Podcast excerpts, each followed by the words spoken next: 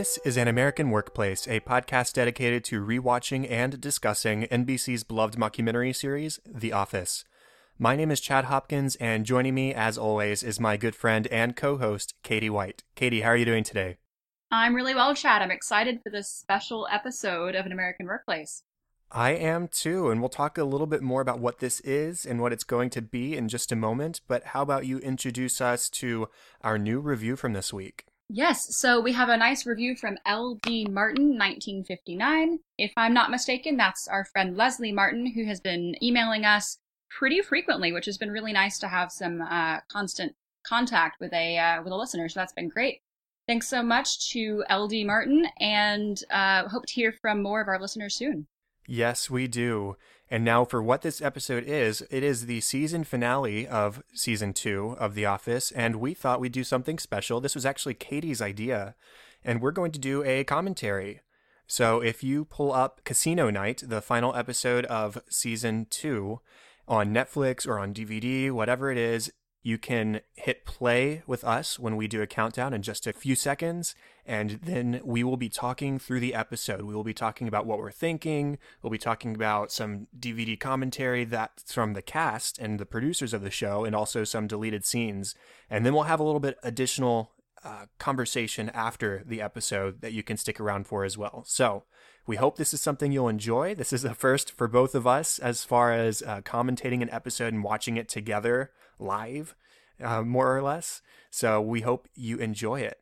Please do bear with us because we are watching this um, live together. There can't be a whole lot of editing done, so if there are any mistakes, we do apologize.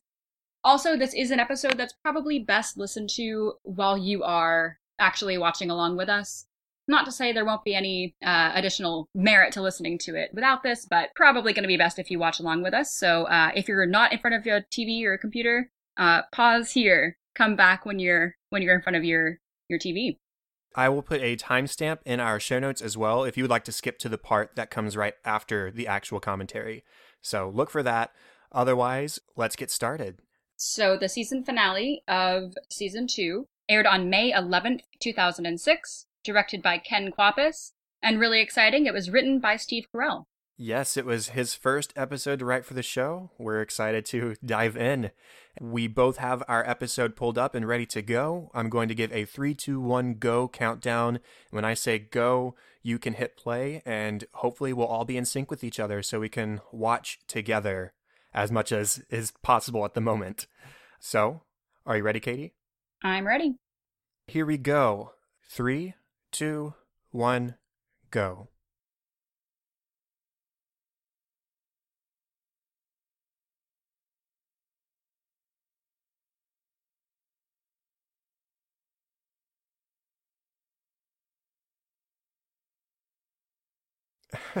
so philanderer almost sounds like a word that he's made up. In fact, I think I probably initially thought that he made it up, but I know I looked it up and I think you did too.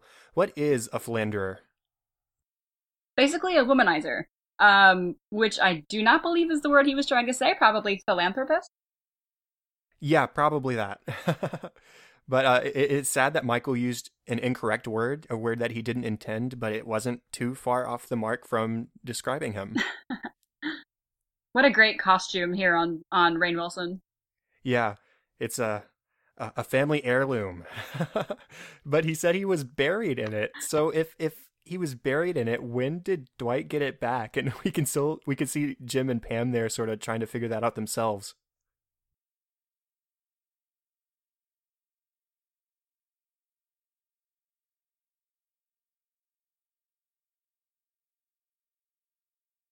This is such a great cold open here. Yeah, it's extended and it's actually a cold open that sort of goes throughout the episode too. We don't always get one that is more than just a one off. Yeah, they got a few more um, minutes to to air this episode. I think they got six or eight more minutes um, of airtime, so they got to extend some scenes, which is always fun yeah, supposedly fans uh, petitioned to have a longer season finale than the other episodes, and it worked out. So I just love that Dwight is even considering that this is a possibility.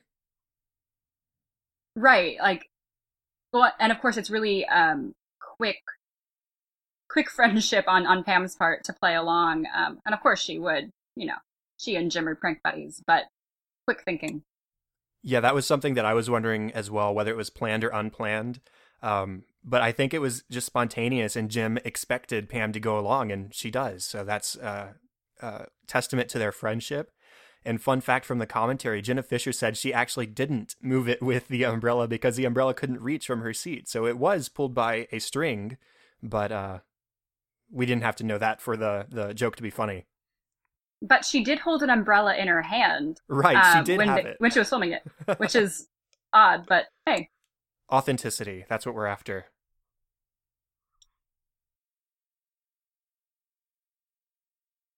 in the commentary they mentioned something about uh, maybe changing up the credits here for season three i can't remember if they do i guess we'll see yeah greg daniels responds to rainn wilson's question says no maybe yes. Uh, he, he doesn't give a correct answer one way or the other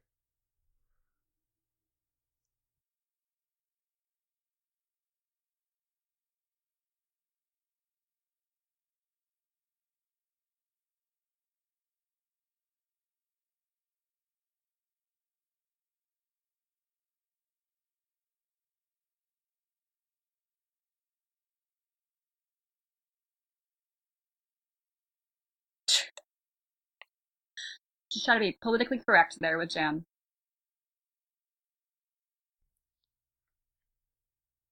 The characters in the show have a sort of history of making bad pairs.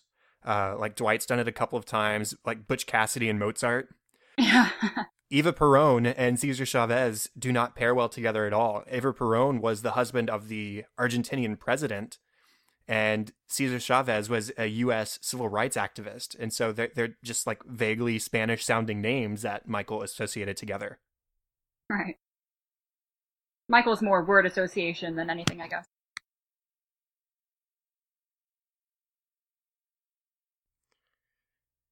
It's funny that Michael wants to do this for the Boy Scouts of America, but what happened to the full belly of rice for the boy in the Congo that he was talking about in the cold open? you know, Oscar makes a good point. There, this doesn't help anybody who actually needs it. The Boy Scouts, I assume, probably have lots of funding. They're probably doing just fine.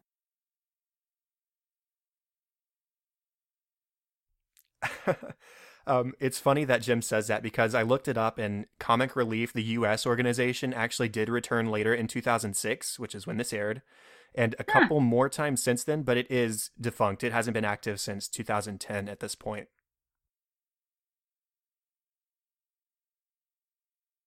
So Creed visits a, uh, a homeless shelter or a food bank. One.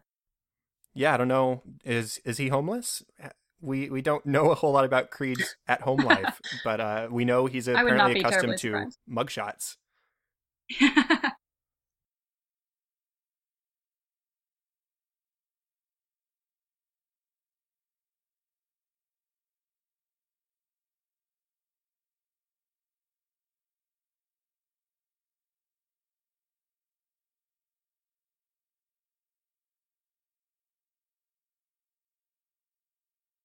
I love this line.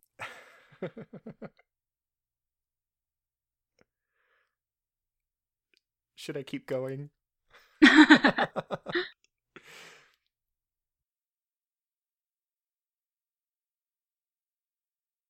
Iconic line here.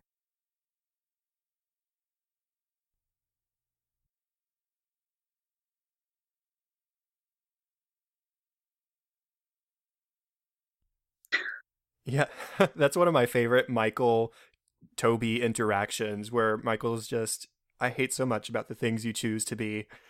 it's it's uh, like uh, going around the sentence, not sure, not really finding where it is. It's like a weird way of saying it, but it's it's just so funny. So quotable. This is also a great wordplay thing. Afghanistan, Afghani, Afghan. Afghanistananis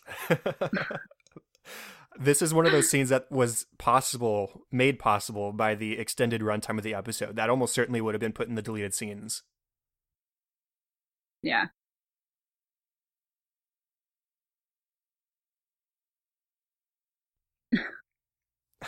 There's a reason those things aren't funny and are off limits to jokes. It's because it's all about people suffering or dying. Right.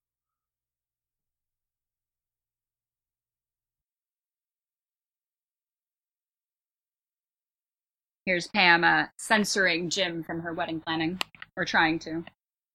Yeah, because the last we saw from both of them was at the end of conflict resolution, where he admitted that it was him who complained to Toby about her planning her wedding at work. Right.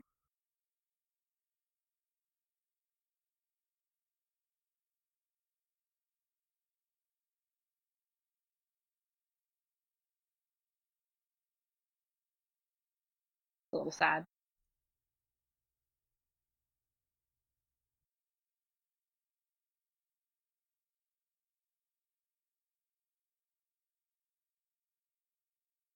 I assume that means Jim.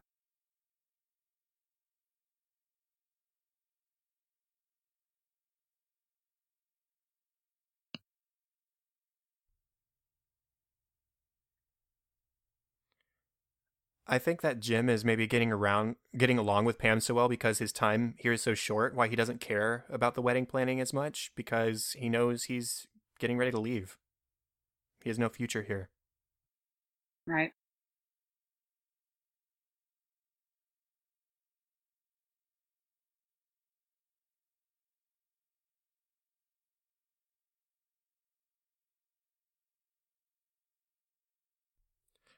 Michael and more of his casual racism.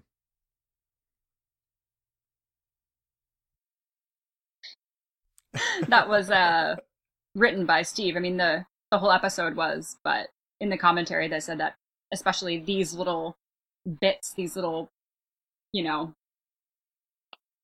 quotes that uh, hood people say, according to Daryl, was all made up by Steve. Yeah, I think Dink and Flicka, at least on Urban Dictionary, says that's life or c'est la vie. It's sort of the equivalent. But I just Hmm. love that Daryl says uh, it, it's just stuff us Negroes say. But I, I have a high doubt that black people say these things regularly. I think it's Daryl just sort of punking Michael.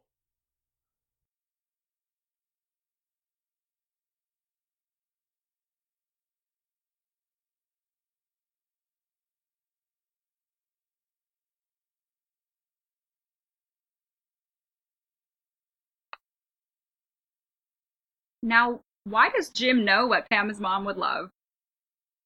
They are uh they're rather close. I mean, he's he's probably met her mom, you know?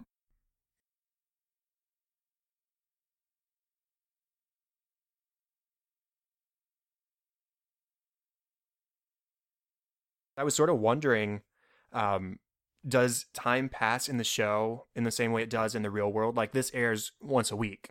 So since this aired in May, do you think it's been six months since the Christmas episode in the reality of the show? I don't know. Hmm. And this is a big reveal as well because in season one, Kevin initially said that his cover band was for Steve Miller. And we hinted that that changed, and uh, there it is. It's the police. Yeah.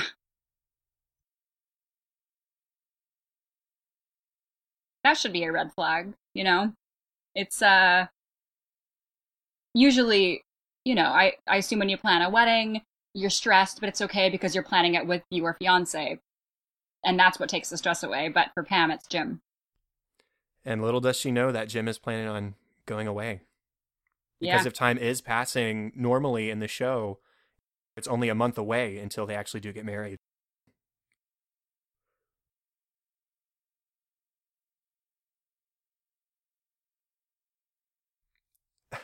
I love that Pam does the whole uh, wait a second to let Michael get his first line out of the way because it's usually awful and get a normal response the second time.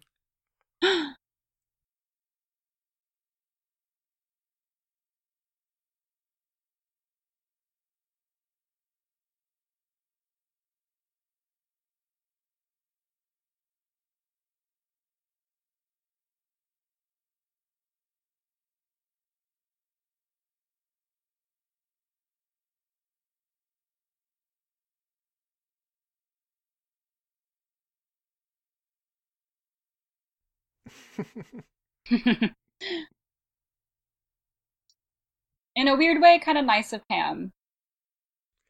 Yeah, I think he's cons- or she's considerate of him, but I also think it shows that she doesn't trust his impulses. Yeah, correctly.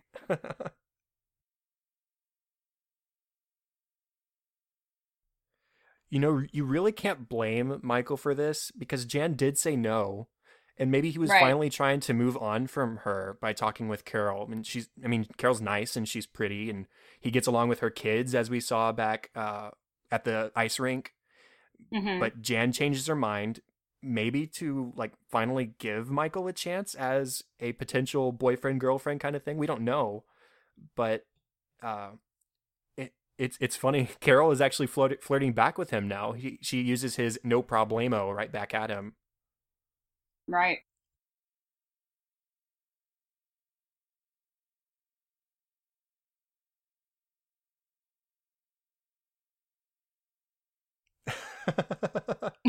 He is so nervous. and uh, drop a deuce on everybody is definitely not something you want to say.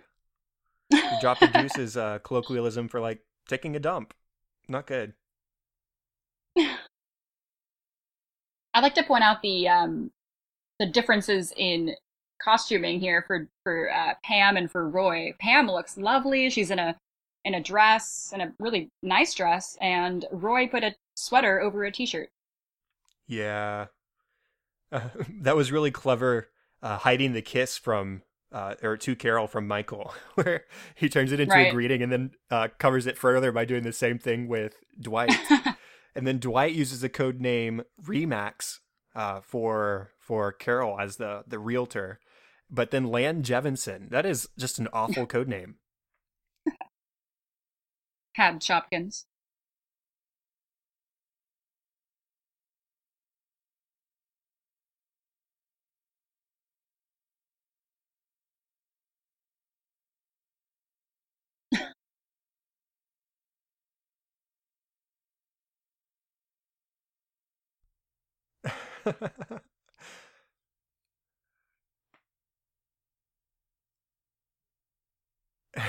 I think that ties in a little bit with the mugshot, uh, a custom uh, that that he tried to do in conflict resolution as well. Maybe Oh yeah. maybe he's arrested a lot because he steals things a lot. He just stopped caring a long time ago. the fact that Michael just assumes that a woman next to this character in a wheelchair must be his nurse. Yeah, Billy tried to do the same thing, or Michael did the same thing about Billy back in the injury, uh, assuming that disabled meant that you were helpless, and he just isn't. Right. He's lived his whole life in a wheelchair. He has to let that go.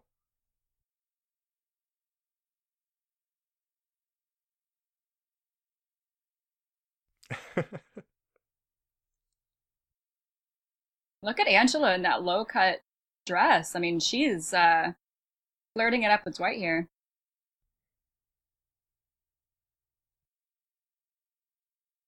Can tell I'm obviously very fascinated by all the costumes in this episode.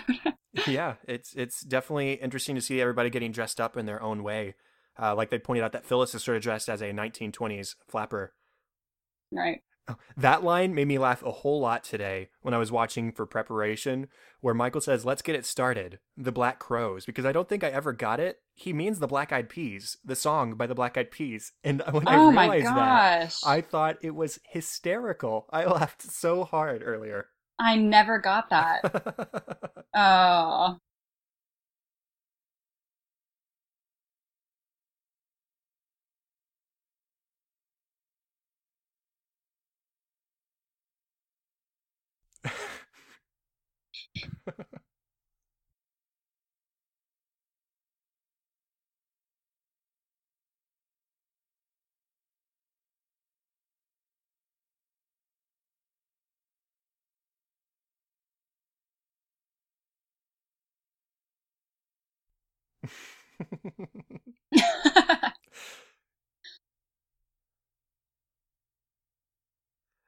I feel bad for Toby a lot of the time because he gets treated so badly by Michael, but it sort of says something about his state of being that taking money from Michael makes him feel so good and that he's going to chase that. yeah.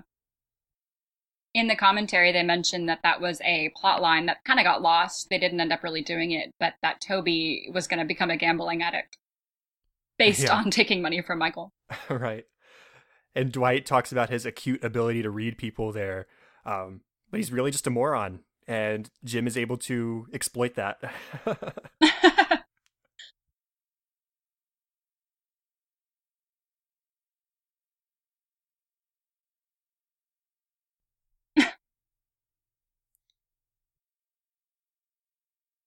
Which means the only kind of luck he has is bad luck.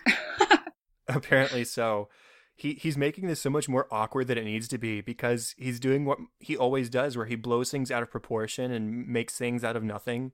He had nothing with Jan, and now he's potentially ruining things with Carol by making this thing with Jan a big deal when it wasn't. right.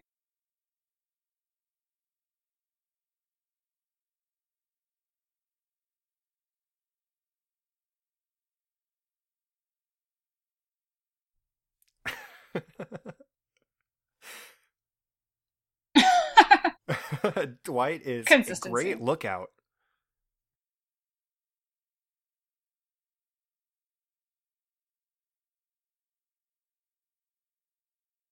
so formal.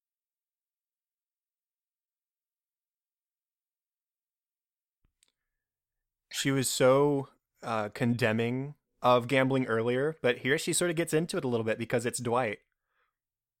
Right. Oh, Those looks Right on their here. faces. that smile. a little insight into the private lives of Dwight and Angela.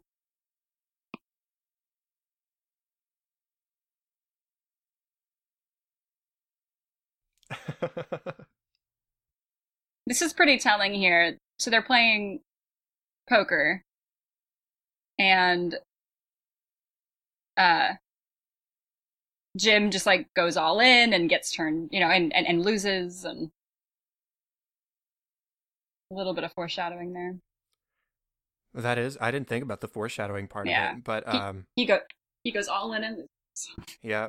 And I don't know if he's he, he's trying to read Pam. I don't know if he was successful in reading Pam and just sort of let her win, or if uh, he he just really was thrown off by her or blinded by her flirtation. I don't know.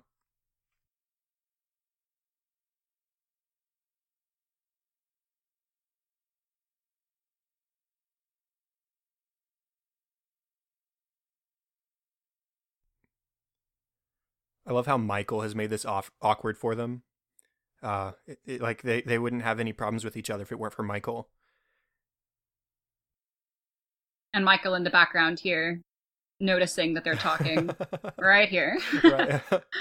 Uh, Oh it's, no. it's great for him that Carol seems to be on the same page. She called it a first date, right. but uh, but Jan was so like almost condescending or teasing there, saying, "Oh, first date, casino night in the warehouse. You're a good sport."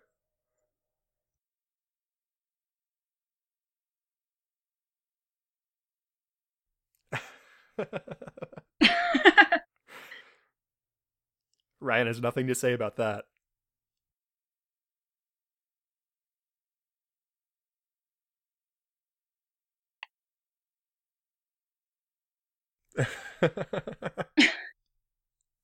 he thinks he is on two dates right now. it's funny. It's he he doesn't get the role he wants. Uh, maybe it's bad luck for trying to pr- please both of them. He has to pick one. Yeah. Right. And this from Dwight, sort of revealing that Jan actually came with the expectation of getting back with Michael in some capacity, because she didn't come with hotel plans. She planned on maybe staying with Michael.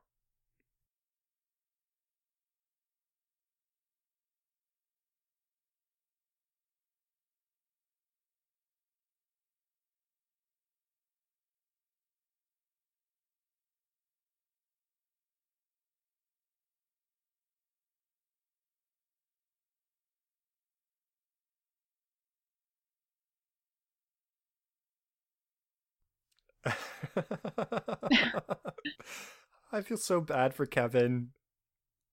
I suck. Losing to somebody who's playing just for fun when you're a high big shot poker player.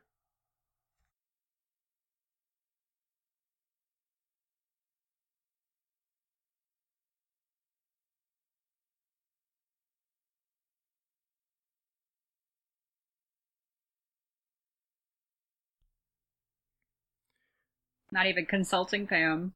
Yeah, I hate how flippant he is about it. I mean, tell us how much you really care about Pam's opinion, jerkbag. Right. We clearly love Roy so much. Yeah, you can Here's tell. Jan, uh, Jan stress smoking again.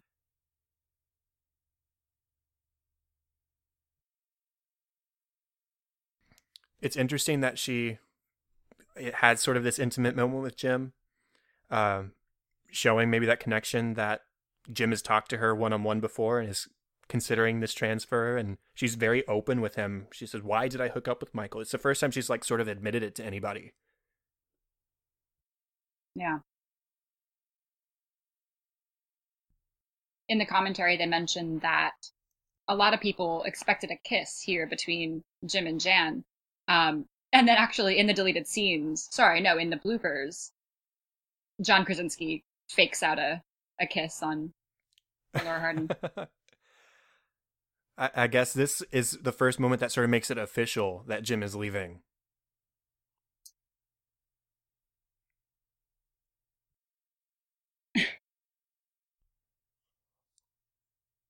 Watching this earlier, I sort of forgot that Creed was the one who won. Spoiler, I suppose. but I, I, the way he was making this announcement, I thought he was about to announce that Phyllis was the one who had the highest chip count because she just stole all of uh, all of Kevin's money and chips. Mm. Um, but it, it's funny that Creed, who has admitted to stealing to the camera at least, uh, is the one who walked away. And hey, he'd never owned a fridge before, so good for him, I suppose. Big day.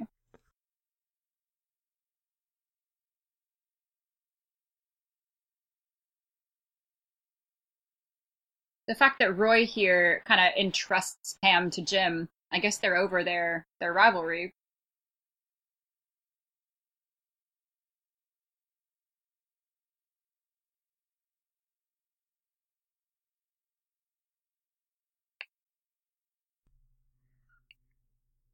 Man, that's tough. He's trying to have a serious moment with her, and just teasing. she's yeah teasing, having a good time.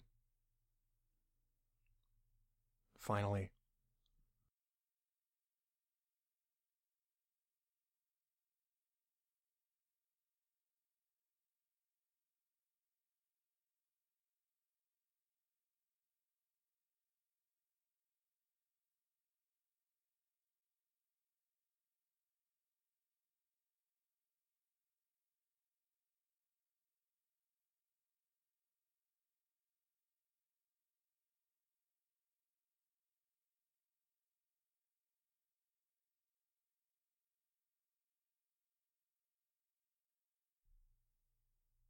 It's so telling that she says, I can't, rather than I don't.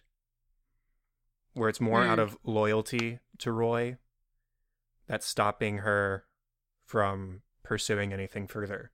She says, I can't. Like, I want to, but I can't. Not that I don't. She says it twice there, yeah.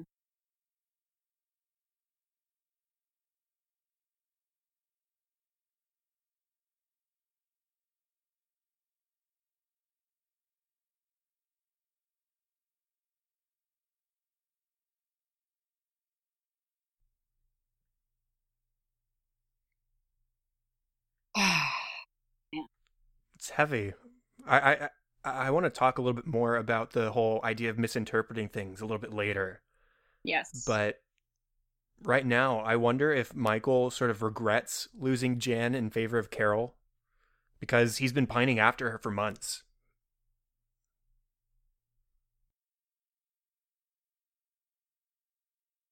I hadn't thought of it that way, but I wonder.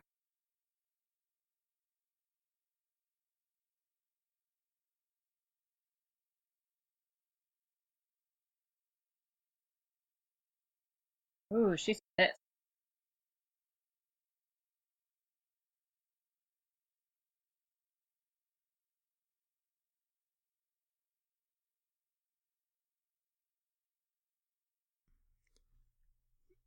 Now, this phone call is really interesting because it's one that we don't hear the other side to. We know she's talking to her mom.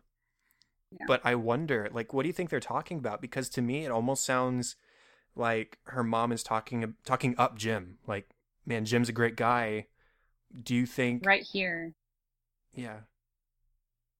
I think I am. Am what? Making the right decision maybe? Oh. I Yeah. don't know. Man, that's heavy.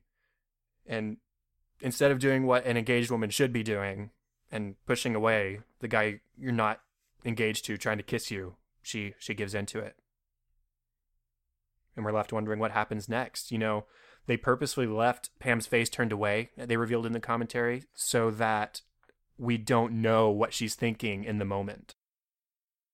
And so that is our commentary. We hope you enjoyed it, but now we want to talk just a couple more minutes about the episode, and we'll, of course, talk about the commentary and deleted scenes, stuff that we didn't mention already, as we normally do, and uh, then we'll we'll tie things off. So, starting off, what's something else from the episode that you wanted to talk about, Katie? I know we definitely want to talk about all of that last few minutes of Jim and Pam. That's really what I want to focus on. I don't have too much from before. I think I got all my talking points in. Do you want to jump into that? Sure. So we talked about the the whole scene where Jim first confronts Pam and says, "I love you," finally.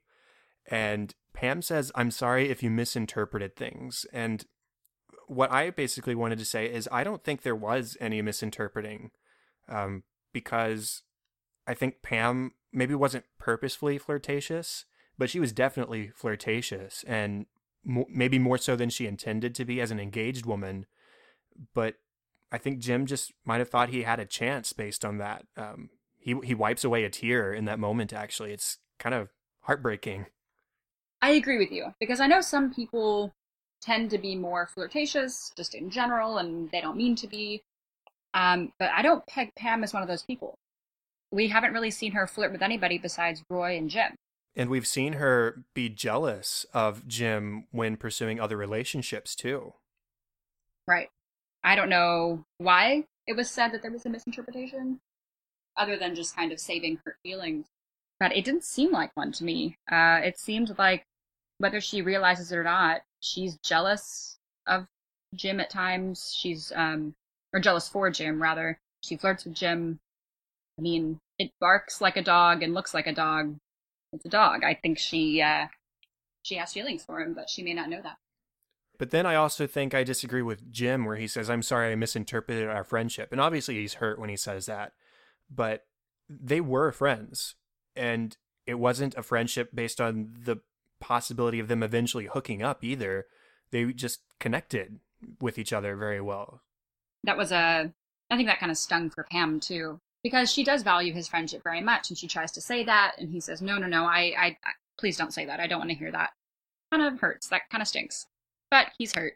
It makes sense. I mean, he just told the woman he's been in love with for years that he loved her, and she shot him down. But I think he knew that was a real possibility, and yeah. Yeah, I, I don't know if he maybe expected her to, over time, see how much he cares and supports for her compared to how Roy does or doesn't care for and support her. And that maybe he'd win win her over by being that good friend that she needed.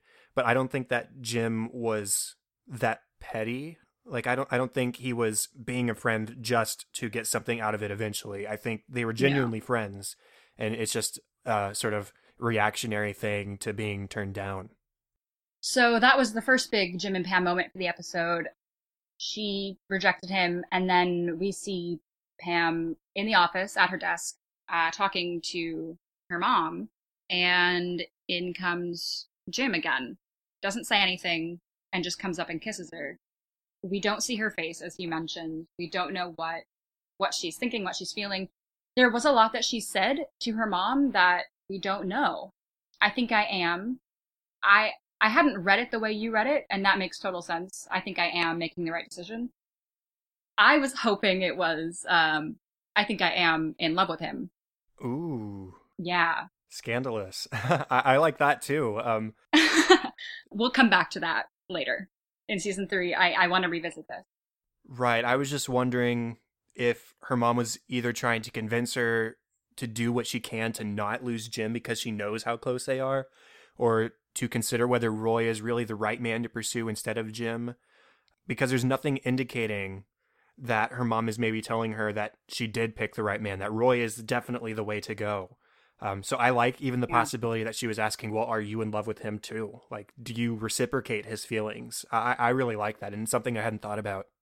And that's something I think maybe the writers know Jenna Fischer, surely as the actress, has her own, you know, interpretation of what that meant. I don't know that we're ever meant to know. It's fun to speculate on. And I think even at the beginning of season three, I think the first episode, will answer a lot of that for us, uh, and a lot of it is left unanswered. So draw your conclusions. Let us know what you think. Now let's go ahead and go into some deleted scenes that we didn't mention during the commentary. Uh, starting off with the Dunder Mifflin Mad Libs that that Michael has come up with, and everybody is so frustrated with it that they start choosing words to fill in the blanks like irritating and frustrating, and Phyllis even throws out the word ass. And uh, then Dwight throws in his Battlestar Galactica related ones. I love Jim's face when Phyllis suggests ass as a noun. It's always such a fun surprise for everyone in the office when Phyllis kind of steps out of her shell. And uh, Jim is just so pleased with her that she was a little bit gutsy there. Yeah, he, he he's definitely like, you go, Phyllis. You you said it. Good job. and I was wondering, is this the first mention of Battlestar, Battlestar Galactica from Dwight? because it uh, seems like it. It may I mean, be. It doesn't technically count because it's a deleted scene, but I can't recall him saying anything about Battlestar Galactica before this point. I think you're right. And sometimes I wish I was watching this all for the first time because I've watched it so many times that it's all kind of just blurring together. right. Um, but I, I'm like, I don't know when he said anything. I think you're right. I think this is the first mention, but of course, deleted scenes. So and then there's the deleted scene where Michael is talking about how he's not worried about his branch being potentially closed, even though they are four out of five, because Jan's his ex and she works at corporate and she likes the Scranton branch. And so he says, I think that's really more than half the battle. a little overconfident. There's a couple of talking head interviews. One where Dwight mentions that the charity he would like to donate to is the Farm Defense Fund. Okay, that's cool. He's a farmer. And then Jim says that he would like to donate to the Lackawanna County Volunteer Sheriff's Department. Uh, and Dwight is a volunteer sheriff's deputy, so that would be really nice to uh, mock slash support him. Dwight also quotes a hero. Finally, you know, he's quoted the Sith in Star Wars before, and and other bad guys from other literature and other media. But finally, he says, "With great power comes great responsibility." talking about Jim's supposed telekinetic abilities. He says, I don't believe it's true, but if it is, they could do a cross section of his brain to find out more. But I don't think it's true. He's going back and forth trying to to remain skeptical but also really impressed by the fact that Jim seemingly moved this coat rack with his mind. I think one of my favorite deleted scenes is actually with Meredith um, the uh, the casino dealer, actually the one that Michael and Toby had their little uh, duel where where Toby won Michael's hand. That casino dealer recognizes Meredith, and Meredith, kind of embarrassed, says, "Oh, I'm so sorry. I uh, I often don't remember the people I've had sex with." And the dealer explains, "Okay, well, I'm your vet." And Meredith is like, "Oh, hey, good to see you." And he goes, "Oh yeah, yeah, we had sex in the parking lot." Yeah. And it, her face. We, so good.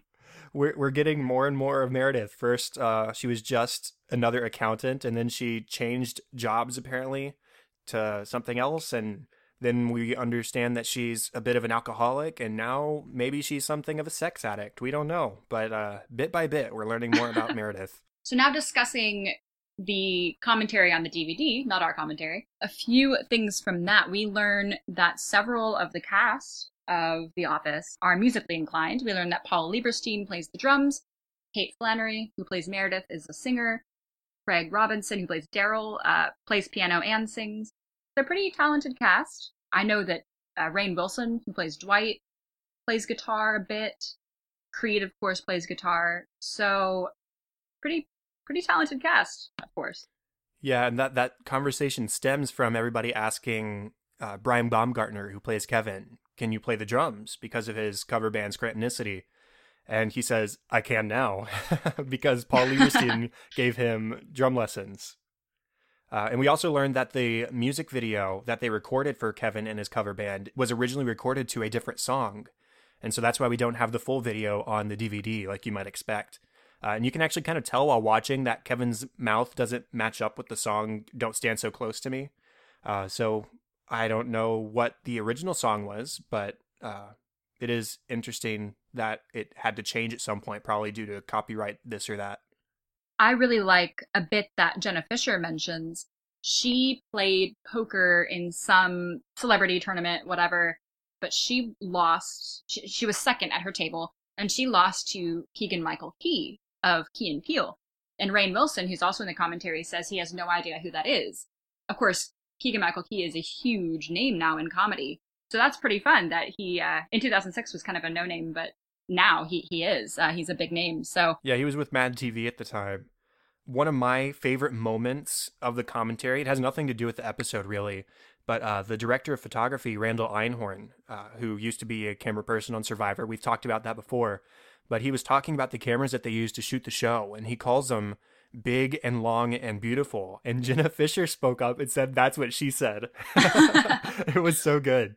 It kind of became a, a little inside joke during this commentary because Randall was so excited to talk about all of his equipment. And they were like, okay, no one cares. Like, move on. right. and uh, the fact that they recorded the commentary on June 10th, which is the date of Roy and Pam's wedding. Yeah. They also brought back a lot of stuff for this episode. They mentioned in the commentary um, a lot of stuff just kind of from the history of the two seasons of The Office. They bring back Hooters from the time Michael and Jim went to Hooters. So Hooters is catering. They mention Chili's and the waitress from Chili's, who um, is now dating Billy Merchant character. Uh, Billy Merchant's back. Bob Vance is back. So they brought back a lot of uh, history for this episode, which is neat. Also to be mentioned um, in the phone call slash kiss scene, they cleared the set. So it was just John Krasinski and Jenna Fischer in the main office the camera crew was all in the break room looking through the window. No one else was there. And the first time Jenna had seen John during this this shoot was when he came in and kissed her. They wanted to keep it as intimate as possible. Um, all the lights are off, just like it's shown in the final cut. So they really, really did keep it very intimate, and uh, I think it definitely paid off. And that that cliffhanger is just, uh, I do remember watching that for the first time and just yelling because I really wanted to know what happened. I I think in the commentary they mentioned that they didn't allow the cast in interviews promoting the season to use the word cliffhanger because they didn't want anybody to potentially guess uh, what was going to happen. And so everything was very secretive and the the whole intimate camera crew thing where nobody else was allowed on set and it was just the the camera and the actors basically. I think they said they did that with the parking lot confrontation as well. And it's funny because mm. when they were saying that on the commentary, they started off with we filmed this like you would a nude scene for a movie. And I was left wondering for a second where they were going with that. Like, please continue to explain how this is filmed like a nude scene. And then it was just like, Oh, you mean that that, that the set was closed off? Okay, I get that. it was just wait a second, yeah. what? Please go into detail about. I I don't know what you mean. I guess just like preserve the privacy and whatever. Really, really intense episode, which is why we chose to do it as a commentary. Um, something a little bit different for this big episode, especially for Jim and Pam. So we will see where that heads.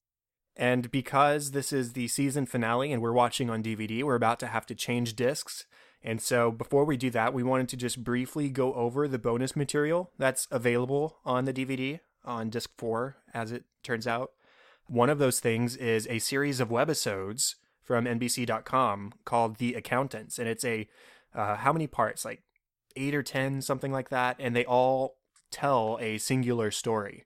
So it's basically um, mini episodes telling the story of $3,000 missing from the budget.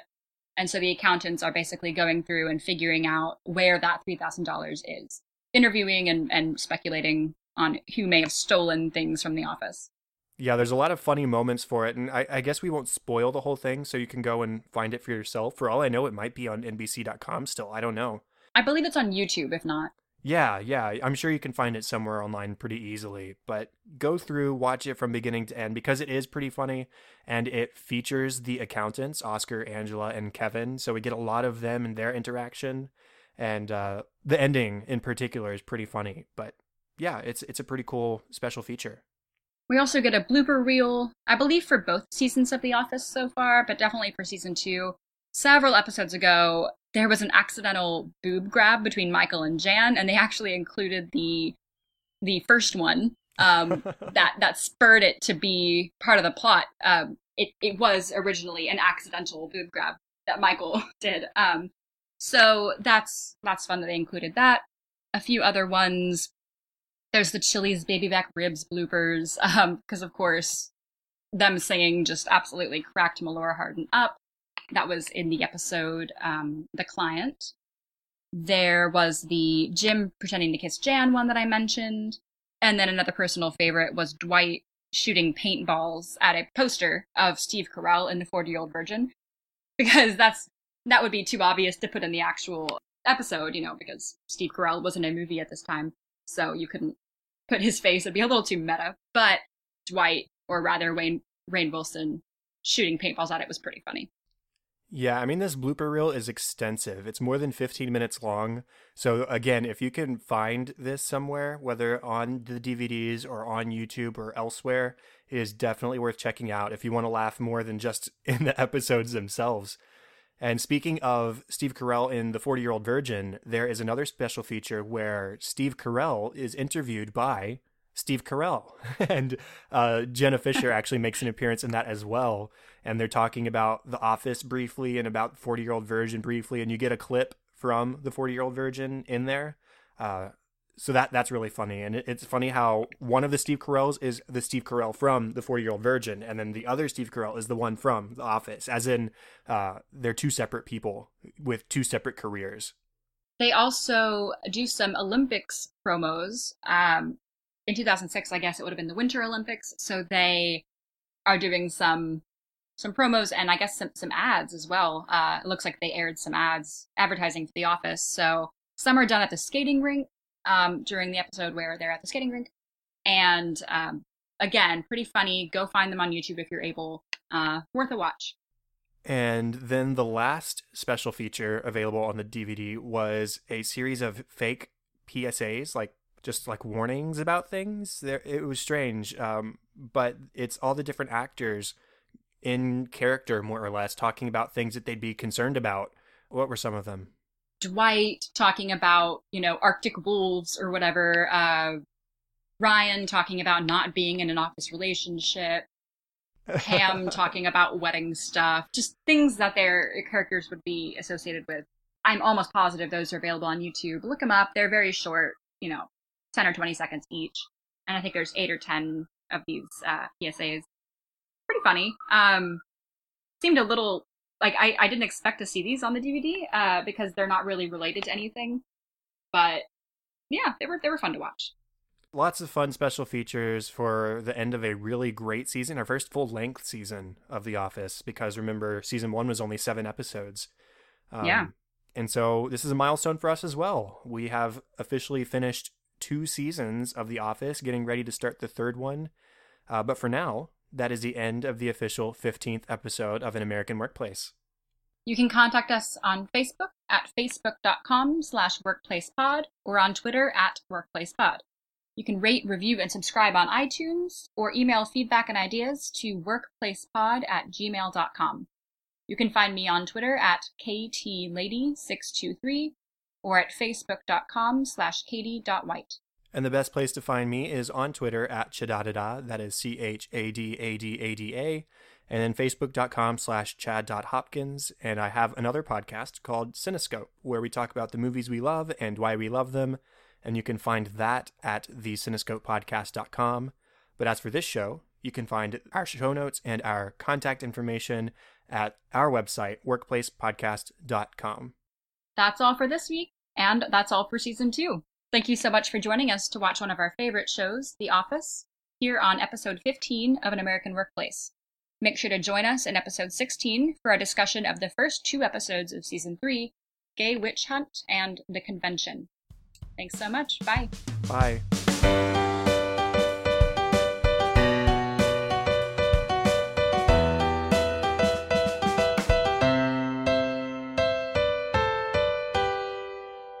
Starting off, what is something else from the episode that you wanted to talk about, Kelly? Or oh, Kelly, what is what the nonsense? I'm sorry. Uh, That's okay.